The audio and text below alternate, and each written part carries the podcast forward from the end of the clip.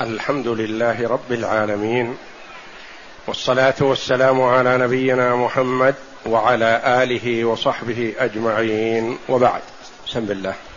بسم الله الرحمن الرحيم.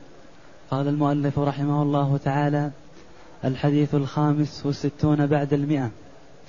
عن أبي هريرة رضي الله عنه قال قال رسول الله صلى الله عليه وسلم من شهد الجنازة حتى يصلى عليها فله قراط ومن شهدها حتى تدفن فله قراطان قيل وما القراطان قال مثل الجبلين العظيمين ولمسلم أصغرهما مثل جبل أحد. قول المؤلف رحمه الله تعالى الحديث الخامس والستون بعد المئة. عن أبي هريرة رضي الله عنه قال قال رسول الله صلى الله عليه وسلم من شهد الجنازة حتى يصلى عليها أو حتى يصلي عليها فله قيراط ومن شهدها حتى تدفن فله قيراطان. قيل وما القيراطان قال مثل الجبلين العظيمين. ولمسلم أصغرهما مثل جبل أحد. هذا فضل عظيم. ومن رحمة الله جل وعلا بعباده ولطفه بهم الحي والميت. رغب الله جل وعلا الحي في الصلاة على الميت من أجل أن يشفع الحي في الميت فيقبل الله جل وعلا شفاعة الشافعين في الأموات ويثيب الأحياء على فعلهم وصلاتهم وشفاعتهم في أخيهم المسلم. يقول أبو هريرة رضي الله عنه إن النبي صلى الله عليه وسلم قال من شهد الجنازة حتى يصلي عليها ويروى حتى يصلى عليها فله قيراط. ومن شهدها حتى تدفن فله قيراطان. في الصلاة فقط قيراط. وفي الصلاة والتشييع إلى القبر قيراطان. ولما كان فهم الناس للقيراط يختلف. من الناس من قال القيراط جزء من اثني عشر جزء من الدرهم. قالوا الدرهم ستة دوانق والدانق قيراطان من الدرهم. يعني جزء من اثني عشر جزء. ومن الناس من في اصطلاحهم أن القيراط جزء من أربعة وعشرين جزءا من الشيء الكامل أيا كان. بيت أو أرض كبيرة أو صغيرة كما هو المعمول به في كثير من الصكوك القديمة في القراريط. جزء من أربعة وعشرين جزءا من القيراط. فهل هو هذا الذي يحصل عليه المصلي على الجنازة والتابع لها؟ لا. ولهذا سأل الصحابة رضي الله عنهم النبي صلى الله عليه وسلم ما هو القيراط يا رسول الله؟ هل هو شيء كبير؟ إن المرء إذا علم بالجنازة عنا لها من مكان بعيد حتى يحصل على هذا الأجر العظيم؟ أم أنه شيء يسير ممكن أن يحصل عليه وهو في مكانه ولا يذهب للجنازة؟ قال عليه الصلاة والسلام مثل الجبلين العظيمين. القيراطان كالجبلين العظيمين والقيراط الواحد مثل الجبل العظيم. ثم إن الجبال تختلف جبل صغير وجبل كبير. ما مقدار هذا الأجر. أوضحه صلى الله عليه وسلم في رواية مسلم قال أصغرهما الصغير من القيراطين مثل جبل أحد. جبل أحد جبل معروف بالمدينة في شمالي المدينة. جبل عظيم. غطى شمالي المدينة كلها. وهو جبل عظيم قال أصغر القيراطين مثل جبل أحد. فهذا فضل عظيم يحصل عليه المصلي على الجنازة يحصل عليه واحد. فإن صلى وتبعها حصل على اثنين من هذا. لأن في الصلاة على الجنازة دعاء للميت وتوديع له وجبر لخاطر ذوي الميت. ثم في اتباعها إلى القبر هذا مع جبر خاطر ذوي الميت زيادة.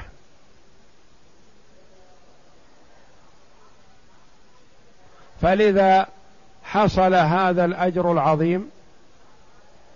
ولأن في الصلاة على الميت شفاعة له عند الله.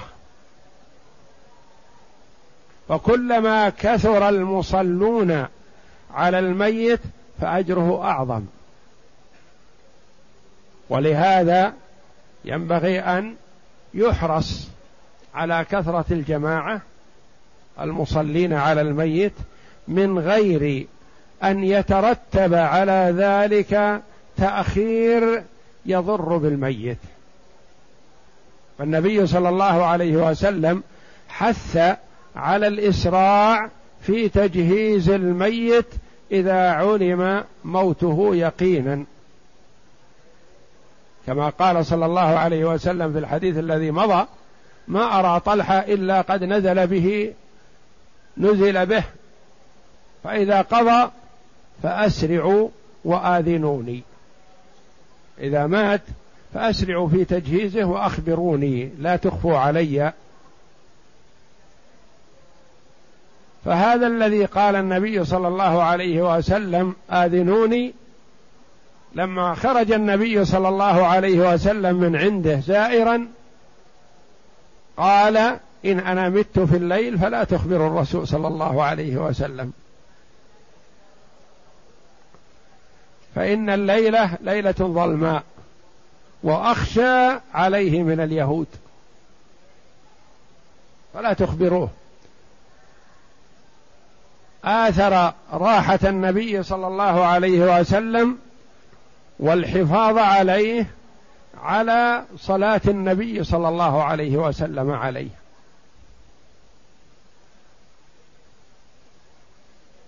فمات كما توقعه صلى الله عليه وسلم وجهزوه ولم يؤذنوا النبي صلى الله عليه وسلم. فلما علم صلى الله عليه وسلم ذهب في الصباح إلى قبره وصلى عليه. فهو رضي الله عنه بحسن نيته ومحبة للنبي صلى الله عليه وسلم أمر ذويه بأن لا يخبر الرسول شفقة على الرسول. فالله جل وعلا أثابه على ذلك بأن هيأ الأمر للرسول بأن خرج وصلى عليه ولم يحرمه من شفاعة رسول الله صلى الله عليه وسلم. فيستحب الإكثار من المصلين قدر المستطاع وأن يكونوا ثلاثة صفوف فأكثر حتى لو كانوا في حدود العشرة فيستحب أن يصفوا ثلاثة صفوف. لأنه ورد أنه إذا صلى على الميت ثلاثة صفوف فأكثر شفعهم الله جل وعلا فيه.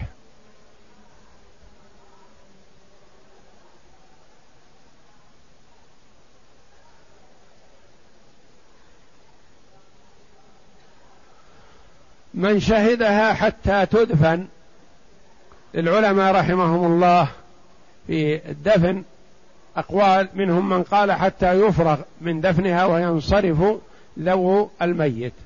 ومنهم من قال حتى توضع في اللحد. ومنهم من قال حتى يبنى عليها اللبن. يعني إذا غيبت فيكفي هذا. والظاهر والله أعلم من قوله صلى الله عليه وسلم حتى تدفن يعني حتى ينتهى من دفنها حينئذ.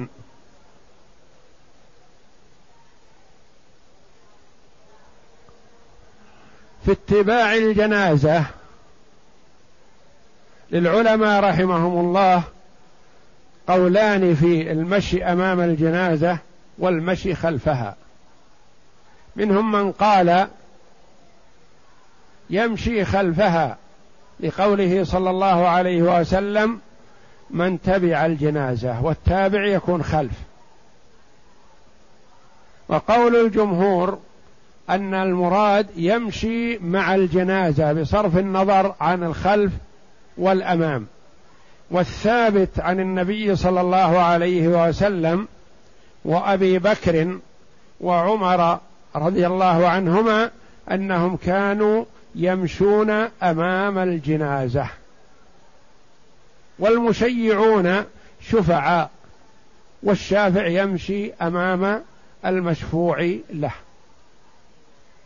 فمشي فسير الماشي أمامها أفضل والراكب يكون خلفها.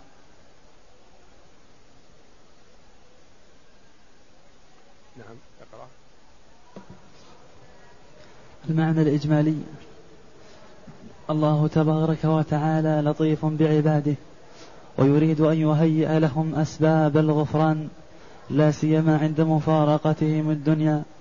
التي هي دار العمل إلى دار يطوى فيها سجل أعمالهم. لأنه إذا فارق الدنيا انتهى عمله. إذا مات ابن آدم انقطع عمله إلا من الأشياء الباقية بعد التي كانت نتيجة عمله في حال حياته واستمرت.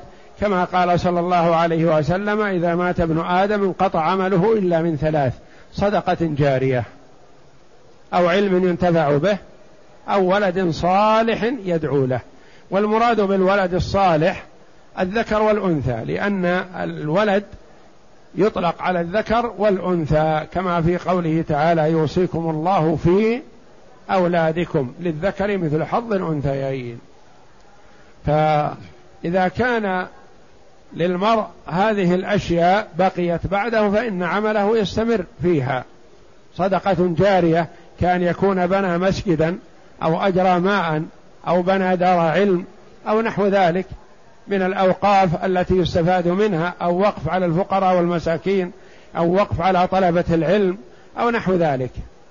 أو علم ينتفع به علم أو ألف أو كتب أو اشترى كتب علم وأوقفها كل هذا مما يجرى له بعد موته.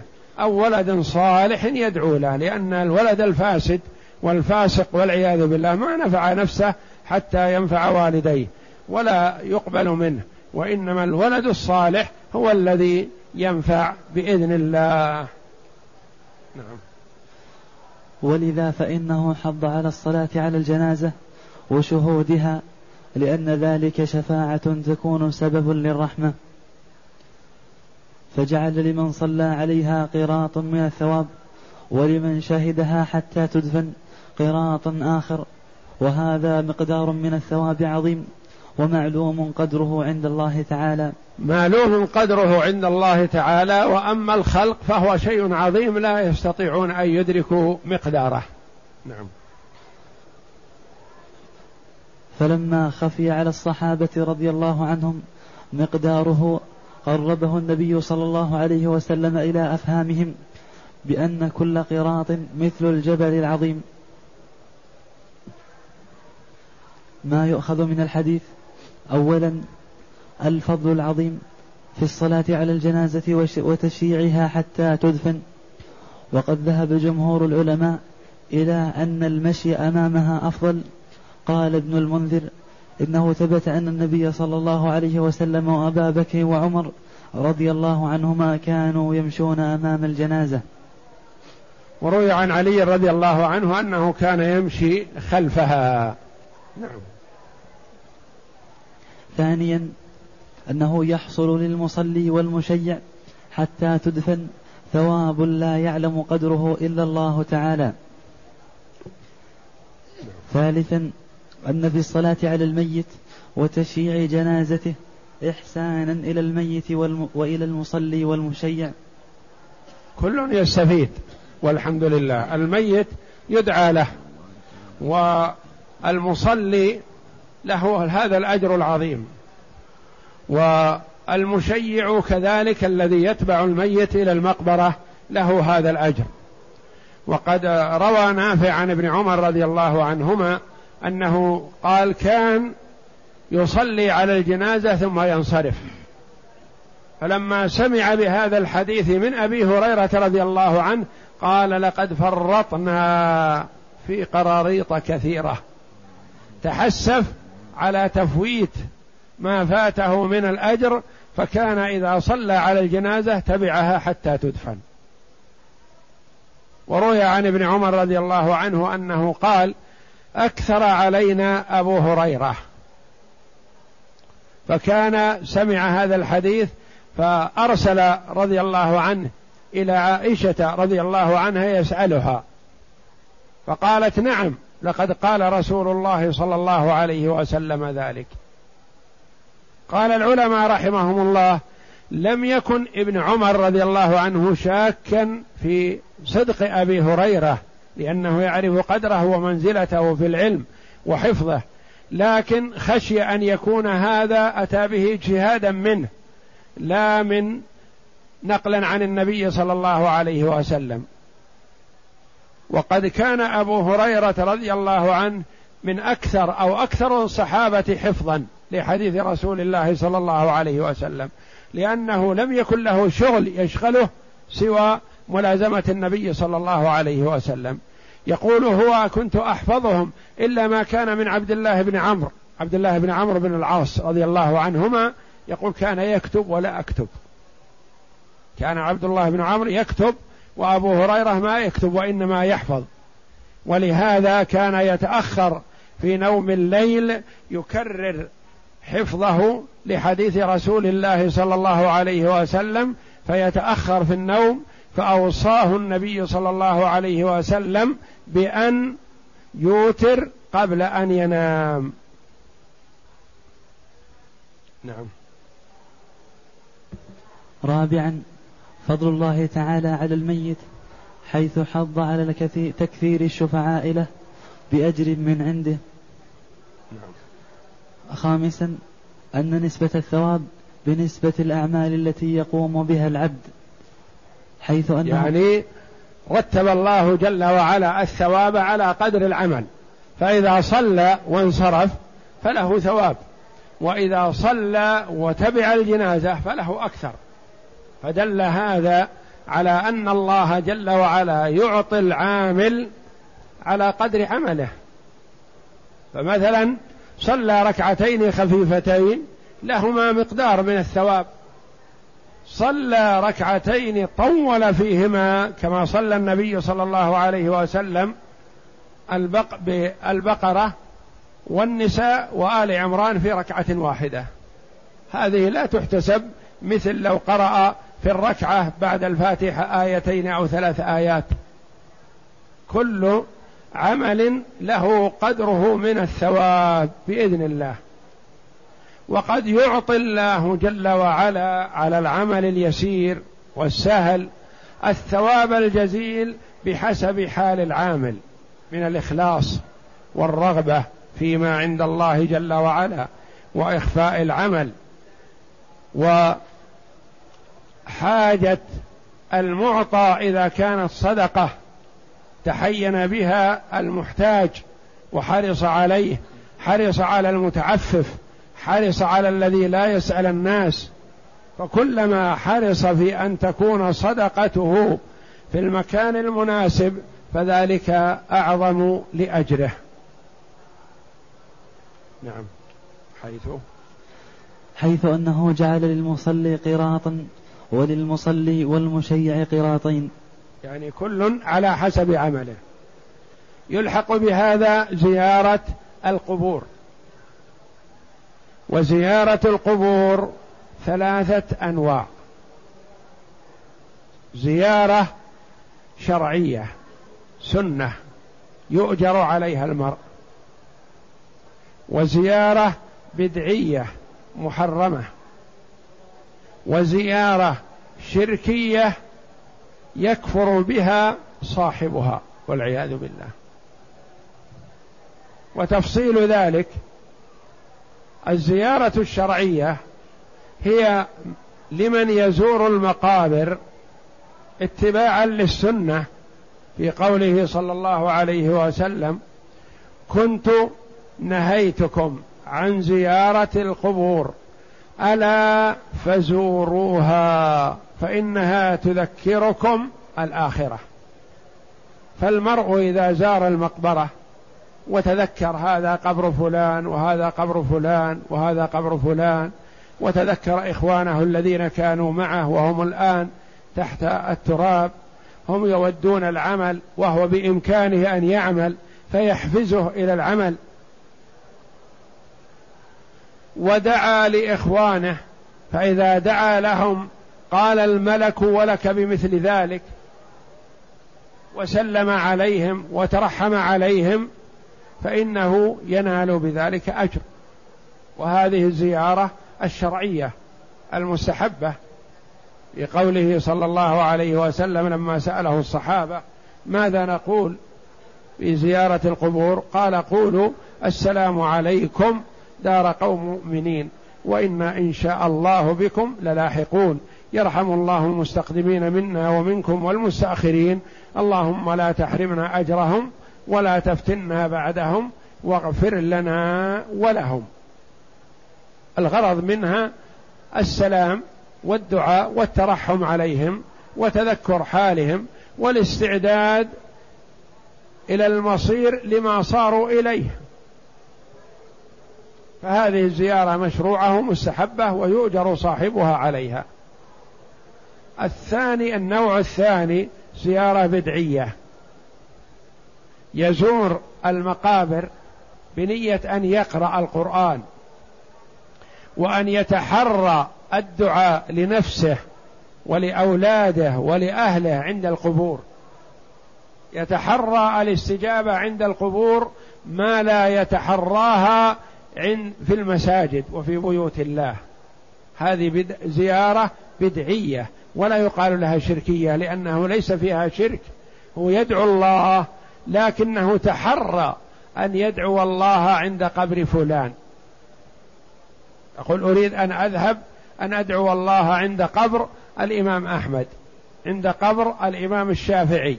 نقول هذه بدعة ولا يجوز لك. ادعو الله في أي مكان ولا تقصد القبر.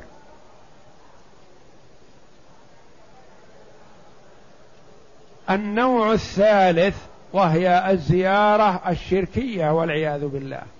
يقصد القبور من أجل أن يسأل أصحابها. يذهب عند قبر فلان أو علان رجل صالح أو طالح نبي أو غير نبي أو فاجر أو مجهول الحال أو غير ذلك لأجل أن يدعوه. يقول يذهب إلى قبر عبد القادر الجيلاني يسأله لأنه يقول مجرب. عبد القادر الجيلاني مجرب في إجابة الدعوة. إذا ذهبت إليه وسألته أن يرد عليك ضالتك رجعت ضالتك. إذا سألت عبد القادر الجيلاني أو أحمد البدوي أو الحسن أو الحسين أو غيرهما في شفاء مريضك بسرعة يشفى. هذا شرك أكبر ومخرج من الملة. لأن سؤال الميت كفر بالله. سؤاله عبادة له وعبادة غير الله كفر. فهذه أنواع الزيارة ثلاثة. زيارة مشروعة يؤجر عليها صاحبها وزيارة بدعية محرمة وزيارة شركية أعظم وأعظم تخرج صاحبها من ملة الإسلام. ذهب إلى قبر فلان أو فلان وسأله أن يشفي مريضه أو أن يرد غائبه أو أن يهيئ له عمل مناسب أو أن يعمل له شيء من الأعمال هذا كفر وخروج من ملة الإسلام والعياذ بالله.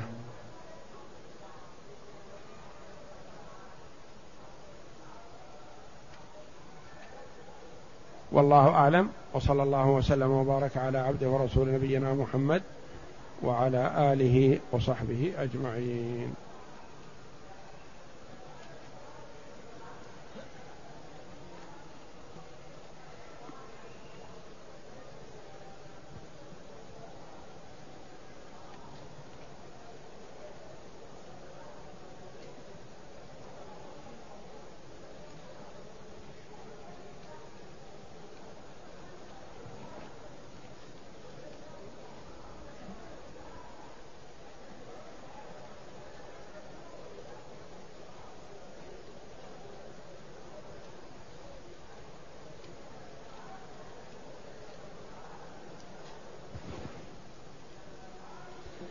يقول السائل ما حكم وضع المصحف على الأرض؟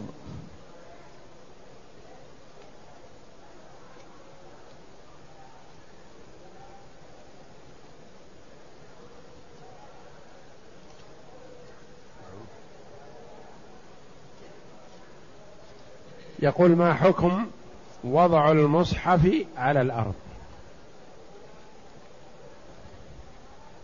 هذا يختلف.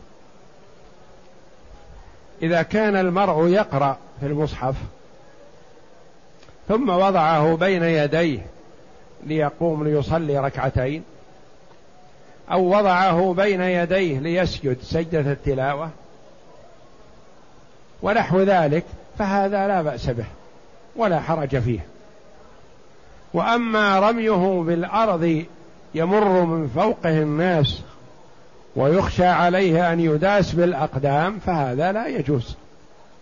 فبحسب حال الواضع إن كان وضعه على الأرض بين يديه لأنه سجد أو لأنه قام ليصلي ركعتين فلا بأس بذلك.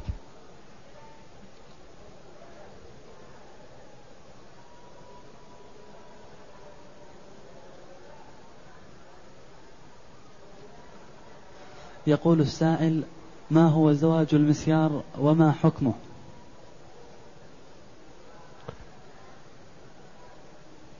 الزواج له شروط وأركان فلا بد أن يكون برضا الزوجين وأن يكون هناك مهر وأن يكون هناك ولي لا نكاح إلا بولي.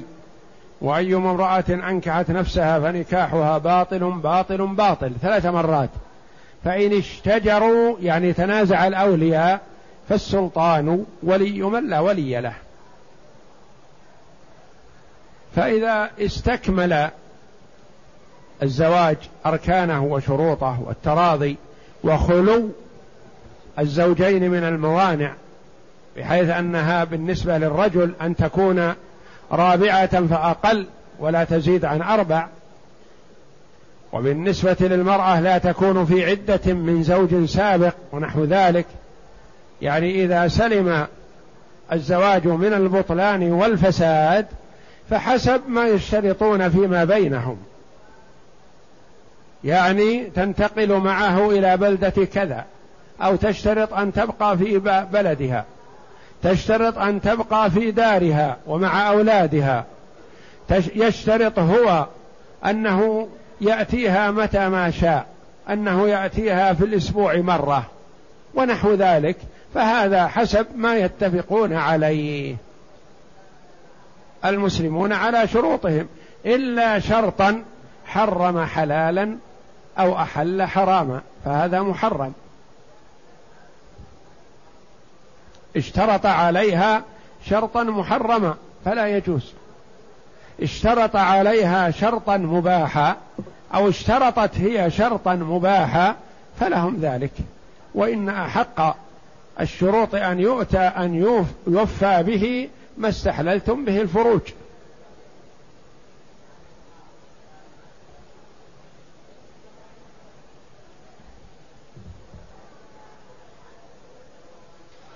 يقول السائل متى يكون الاشتراط في, في الإحرام؟ الاشتراط في الإحرام كما قالت ضباعة بنت الزبير معنا قالت إني أريد الحج يا رسول الله أجدني وجعة يعني مريضة. قال حجي واشترطي فإن لك على ربك ما استثنيت. فحجت المرأة مثلا أو حج الرجل وقال إن محلي حيث حبستني. أحرم من الميقات وجاء إلى مكة وقبل أن يصل إلى مكة ما تيسر له الدخول. لسبب منه أو من غيره منع من الدخول مثلا خربت وسيلة نقله. مرض فما استطاع أن يؤدي الحج ورجع إلى أهله. نقول يتحلل ولا شيء عليه لأنه اشترط أما ما يظنه بعض الناس أن المرأة إذا اشترطت مثلا ثم جاءها الحيض أنها تتحلل ولا شيء عليها. لا يا أخي هذا لا يصح. لأن هذا ليس بحبس. الحيض ليس بحبس. تنتظر خمسة أيام أو سبعة أيام وتطوف وتسعى وتقصر من رأسها وقد حلت من عمرتها.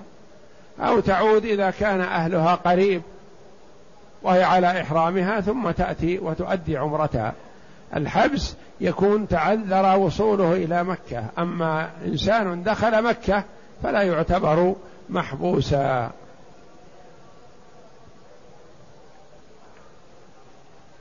فهو إذا اشترط وما تيسر له الدخول تحلل ولا شيء عليه. وإن لم يشترط ولم يتيسر له الدخول فإنه لا يتحلل حتى ينحر هديا فإن لم يستطع صام عشرة أيام وتحلل.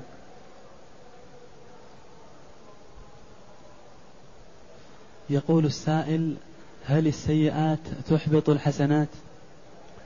لا يا أخي الحسن السيئات لا تحبط الحسنات إلا سيئة واحدة عظيمة وهي الكفر بالله والعياذ بالله. هي التي تحبط الحسنات كما قال الله جل وعلا ولقد أوحي إليك وإلى الذين من قبلك لئن أشركت ليحبطن عملك. ولا تكونن من الخاسرين فالشرك والكفر محبط للعمل والعياذ بالله وأما ما عداه فهو لا يحبط. لا يحبط الحسنات وإنما تبقى فالمرء قد يأتي بحسنات أمثال الجبال لكن يأتي بسيئات تقابلها وأكثر منها وهذا الذي عبر عنه النبي صلى الله عليه وسلم بأنه المفلس. يعني ما تحبط الحسن السيئات ما تحبط الحسنات لكن يقتص للمظلوم من الظالم من حسناته. كما قال عليه الصلاة والسلام أتدرون من المفلس؟ قالوا يا رسول الله المفلس فينا من لا درهم له ولا متاع. ما عنده دراهم ولا عنده أثاث. هذا المفلس. قال لا لا ليس هذا هو المفلس. ولكن المفلس من أمتي من يأتي يوم القيامة بحسنات أمثال الجبال. حسنات له حسنات كثيرة أعمال صالحة.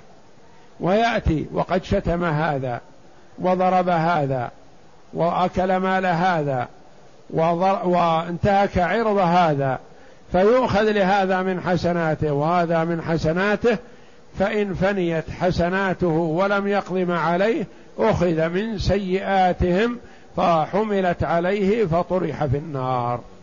هذا هو المفلس والعياذ بالله. يأتي بحسنات عظيمة لكن تؤخذ منه. تؤخذ منه قصاصا ولا يظلم ربك احدا.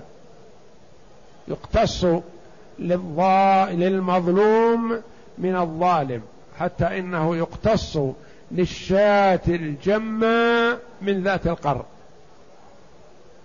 القصاص يكون حتى للمعز والخراف والحيوانات والدواب كلها يقتص لبعضها من بعض ثم يقول الله جل وعلا لها يوم القيامة كوني ترابا.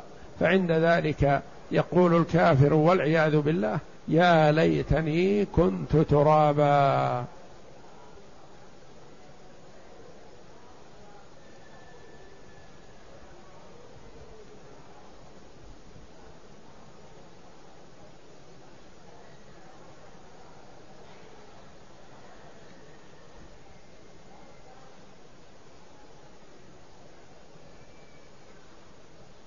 يقول السائل قدمنا إلى مكة قبل صلاة العصر. ولم نصلي الظهر فدخلنا مع الإمام بنية الظهر. ثم بعد الفراغ من الصلاة مع الإمام صلينا العصر قصرا فما حكم ذلك؟ صلاتكم صحيحة إن شاء الله. والخلاف بين العلماء رحمهم الله في من صلى الظهر خلف من يصلي العصر. مثلا هل تصح أو لا؟ قولان للعلماء. لكن ما دامت لم تختلف الأفعال الظاهرة ولم يختلف عدد الركعات فصلاتكم صحيحة إن شاء الله. وكان الأولى والأجدر خروجا من الخلاف أن تصلوا الظهر أولا لأنكم ما صليتم الظهر. تكونوا في ناحية المسجد وتصلوا الظهر ثم تدخلوا مع الإمام في صلاة العصر. وإذا كنتم صليتم مع الإمام بنية الظهر والإمام يتم فعليكم الإتمام. ثم لكم أن تصلوا العصر بعد ذلك بنية القصر ولا حرج عليكم.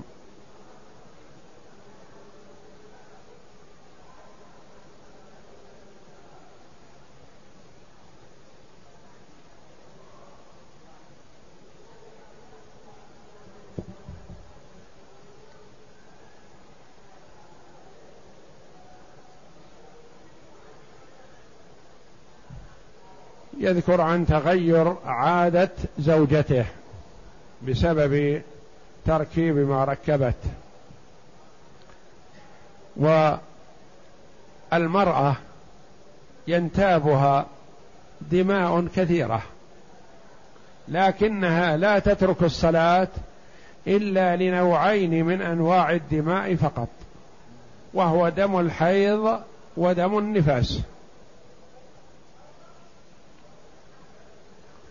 ودم الحيض معروف لدى النساء.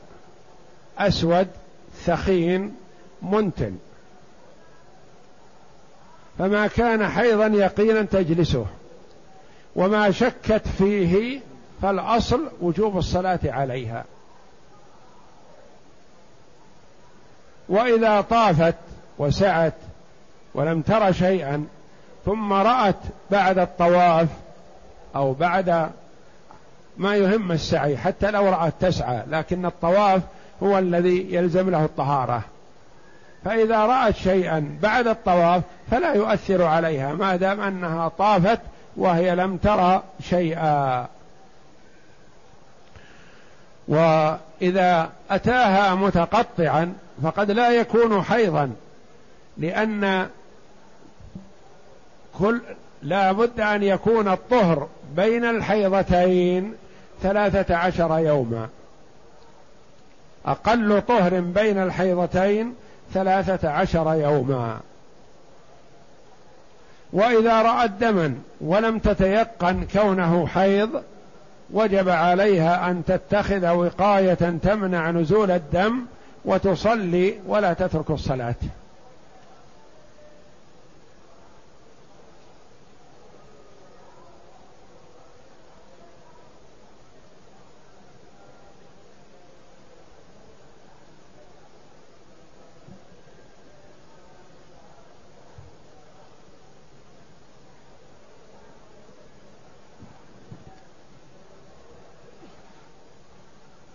يقول السائل هل الذي يشهد الدفن له أجر؟ الظاهر والله أعلم أن له أجر إن شاء الله حتى لو لم يشهد الصلاة لأنه لأن النبي صلى الله عليه وسلم جعل قيراطا للصلاة وقراطا لحضور الدفن والتشييع فإذا حصل على أحدهما فقد حصل على نصيبه من الأجر بإذن الله.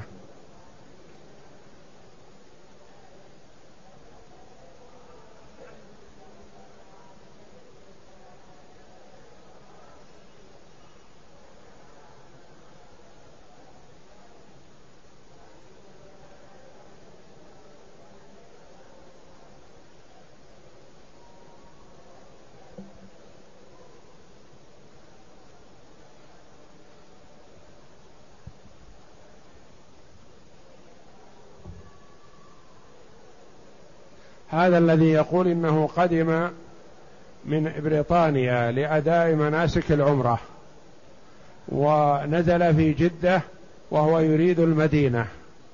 ثم لما وصل جدة ما ذهب إلى المدينة وإنما أحرم أراد الذهاب من جده إلى مكة عدل عن الذهاب إلى المدينة.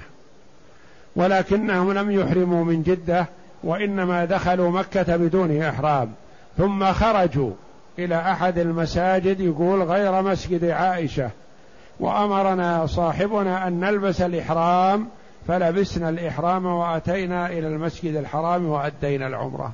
اولا عمرتكم صحيحة إن شاء الله لكن هذا الذي أرشدكم ضيعكم وهو الذي أخطأ بالنسبة لنفسه أساء إلى نفسه وأساء إليكم. والله جل وعلا يقول فاسألوا أهل الذكر إن كنتم لا تعلمون. فلا يجوز للإنسان أن يستفتي جاهلا أجهل منه حتى وإن كان ساكن في مكة. فكان الواجب عليكم يا أخي لما نزلتم المطار لو كنتم تريدون المدينة وسافرتم من جدة إلى المدينة فلا شيء عليكم. وتحرموا من مطا من ميقات أهل المدينة وتدخلوا مكة. هذا لا شيء عليكم. نزلتم في جدة وأنتم تريدون المدينة فلم يتيسر لكم الذهاب إلى المدينة نقول أحرموا من جدة. هي ميقاتكم أصبحت. وإن لم تكن ميقات لغيركم لكن ميقات لكم لأنكم أنتم نزلتم فيها تريدون المدينة. فعدلتم وأردتم مكة من المكان الذي أردتم فيه مكة أحرموا منه. فلو أحرمتم من جدة ما عليكم شيء وعمرتكم صحيحة وكاملة. لكن جاهلكم هذا أدخلكم مكة بدون إحرام. ثم أخرجكم من مكة إلى. إلى أحد المساجد. وقال أحرموا من هنا. فهو غرر بكم جهلا منه. فهو ظلم نفسه وظلمكم. وعليكم هدي في هذه الحال لأنكم تجاوزتم ميقاتكم بدون إحرام وكان الأجدر بكم أن تحرموا من جدة ولا شيء عليكم. فمثلا كثيرا ما يأتي المرء بالطائرة من أماكن بعيدة يريد النزول في جدة ومن جدة مرتب على أنه يذهب للمدينة ومن المدينة يأتي إلى مكة. هذا لا غبار عليه ولا إشكال. نزل جدة ما تيسر له اختلف جدوله. ما تيسر له الذهاب إلى المدينة نقول يحرم من جدة. نزل في جدة يوم أو يومين أو أكثر أو ساعة أو ساعتين إذا عزم على الذهاب إلى مكة من جدة يحرم. ويدخل مكة محرما ولا شيء عليه وإحرامه صحيح. أما إذا دخل مكة بدون إحرام وهو يريد العمرة على نية أنه سيخرج مرة ثانية هذا جهل. فعليكم هدي شاة تذبح في مكة لفقراء الحرم وعمرتكم صحيحة إن شاء الله.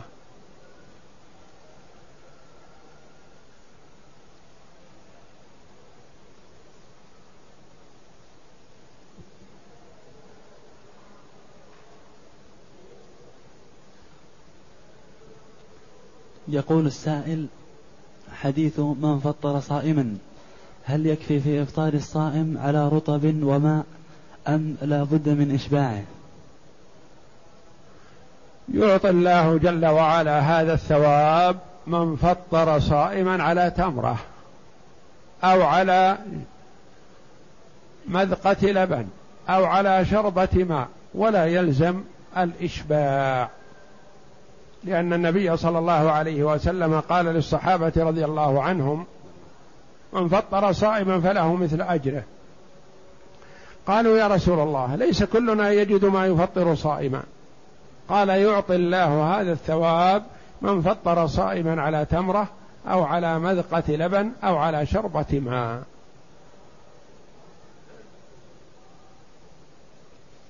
يقول السائل قدمنا إلى مكة ومعنا امرأة حائض. فقلت لها احرمي ثم إذا طهرت فقومي بالعمرة. فهل هذا العمل صحيح؟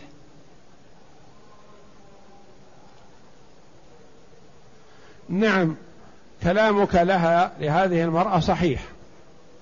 قولك لها أحرمي وهذا هو الواجب عليها حتى وإن كانت حائض فالمرء رجلا كان أو امرأة. وسواء كانت المرأة طاهرة أو حائض أو نفساء إذا وصلوا إلى الميقات وجب عليهم الإحرام منه ما داموا يريدون مكة لحج أو عمرة. ثم إن كانت المرأة حائض أو نفساء تحرم ولا تطوف بالبيت حتى تطهر. فقد أحرمت أسماء بنت عميس رضي الله عنها مع النبي صلى الله عليه وسلم وقد ولدت ابنها محمد ابن أبي بكر في الميقات. ولدته في الميقات وأحرمت. وأحرمت عائشة رضي الله عنها من الميقات ثم حاضت في الطريق. فتوقفت عن أداء عن أداء الطواف حتى طهرت. وهكذا المرأة تحرم من الميقات على أي حال كانت ولا تطوف بالبيت حتى تطهر وتبقى في مكة على إحرامها حتى تؤدي نسكها.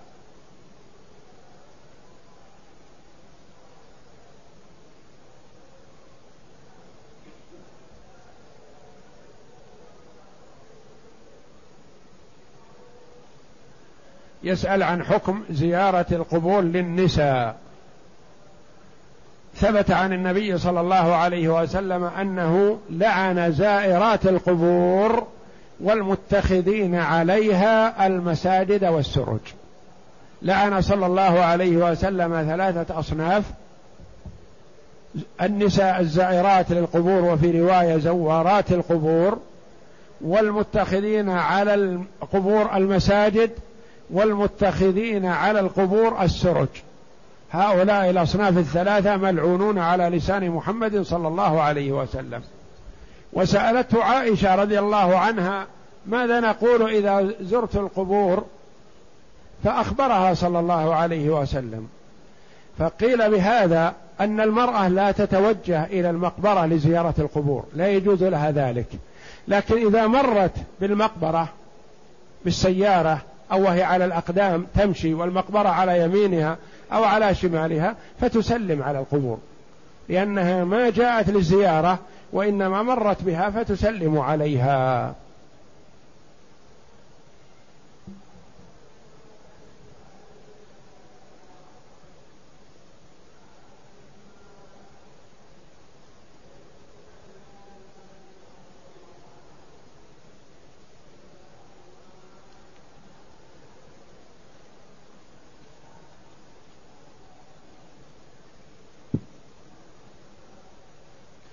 يقول السائل هل لمن طاف بين حجر بين الحجر والكعبة طواف؟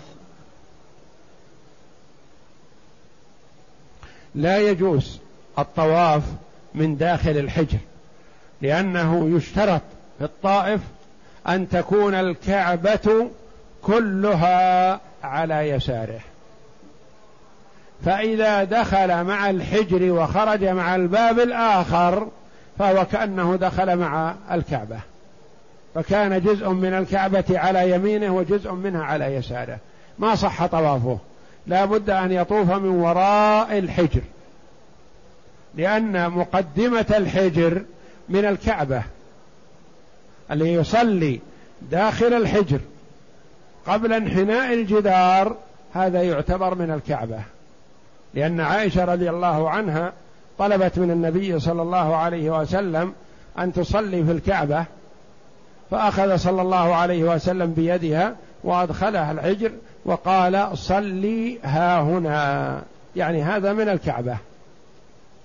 وذلك أن قريش لما أرادت بناء الكعبة قصرت بهم النفقة لأنهم قالوا لا يدخل في بناء الكعبة حلوان كاهن ولا مهر بغي ولا شيء محرم. لأنهم كانوا يعظمون الكعبة فجمعوا لها ما عندهم من مال حلال فما وجدوا إلا يسير.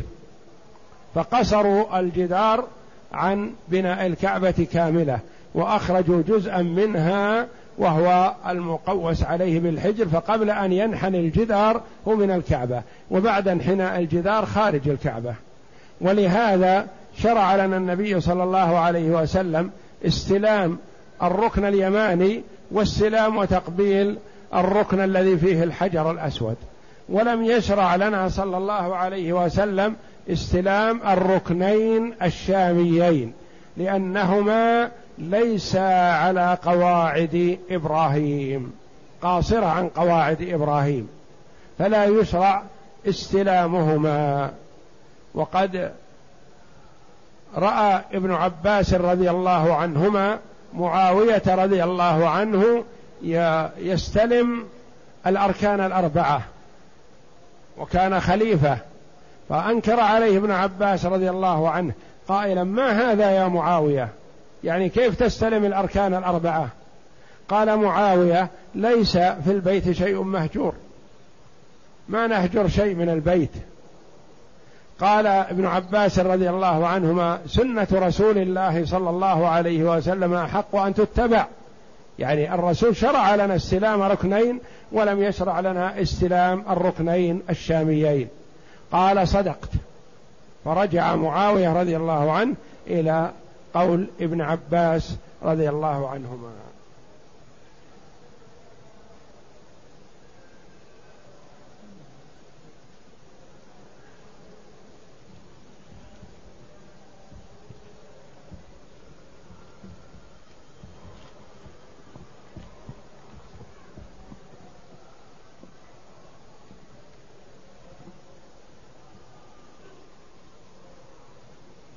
هل يجوز للمرأة أن تجمع وتقصر في الصلاة أو جمع تقديم وهي في حالة ألم الولادة؟ نعم لها أن تجمع جمع تقديم ولكن ليس لها أن تقصر الصلاة إلا إن كانت مسافرة في حالة سفر مثلا ذهبت قرب ولادتها سفرا إلى مستشفى أو غيره خارج مكانها فتعتبر مسافرة لها الجمع والقصر. وأما ما دامت في بلدها فلها أن تجمع في حالات. إذا كانت مريضة أو معها نزيف ويشق عليها الطهارة والنظافة في كل وقت صلاة كالمستحاضة فتجمع بين صلاتي المغرب والعشاء وتجمع بين صلاتي الظهر والعصر.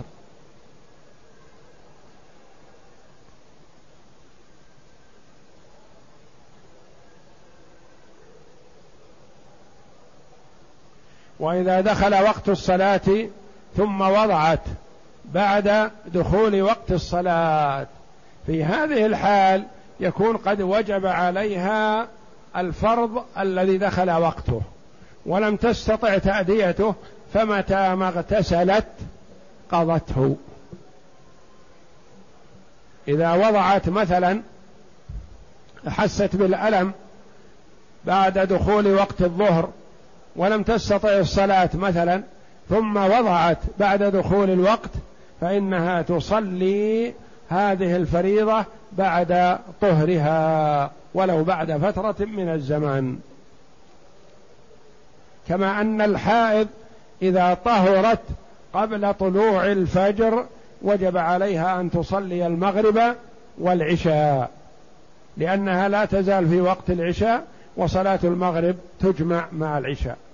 وإن طهرت الحائض قبل غروب الشمس وجب عليها أن تصلي الظهر والعصر لأن وقت العصر باق إلى الغروب والظهر تجمع مع العصر.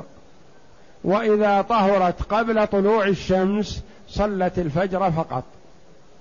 وإذا طهرت ضحى أو قبل دخول وقت صلاة الظهر فلا يلزمها صلاة من الصلوات الماضية.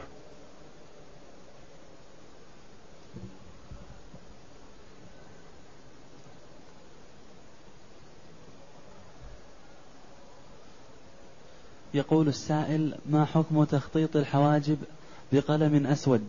مثل الكحل مع العلم أنه لا يؤدي إلى التنتيف إذا كان الحاجب أبيض فلا يجوز أن يغير بالسواد. وأما إذا كان الحاجب أسود وغيرته بالسواد فلا بأس بهذا. ما لم تأخذ منه شيئا لأنه لا يجوز أن يؤخذ من الحواجب لأن هذا من النمص المنهي عنه. وقد لعن رسول الله صلى الله عليه وسلم النامصات والمتنمصات.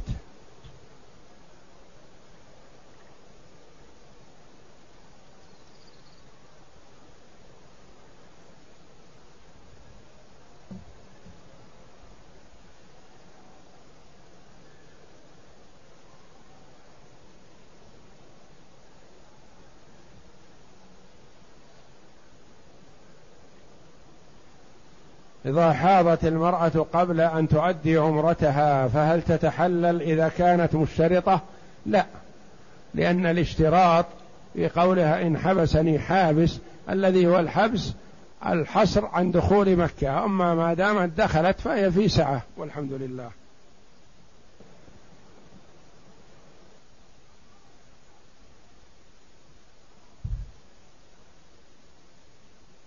يقول إذا حضرت الجنازة ونحن في المقبرة فهل نصلي عليها أم ندفنها ثم نصلي عليها؟ لا الأفضل أن تصلوا عليها قبل دفنها أن تصلوا عليها قبل دفنها. أما من جاء بعد دفنها فله أن يصلي على القبر.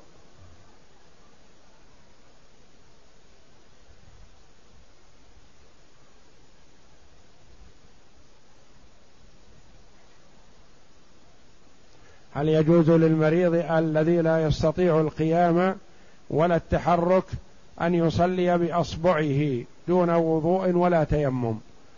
الأصبع يا أخي ما ورد فيها وإنما إذا كان يستطيع أن يؤمي ايماء وإلا بدون إيماء. و والتيمم إذا لم يستطع الوضوء فيتيمم فإن لم يستطع التيمم بنفسه ييمم ييممه غيره. وإذا لم يستطع هذا ولا هذا فلا يكلف الله نفسا إلا وسعها. والله جل وعلا يقول فاتقوا الله ما استطعتم.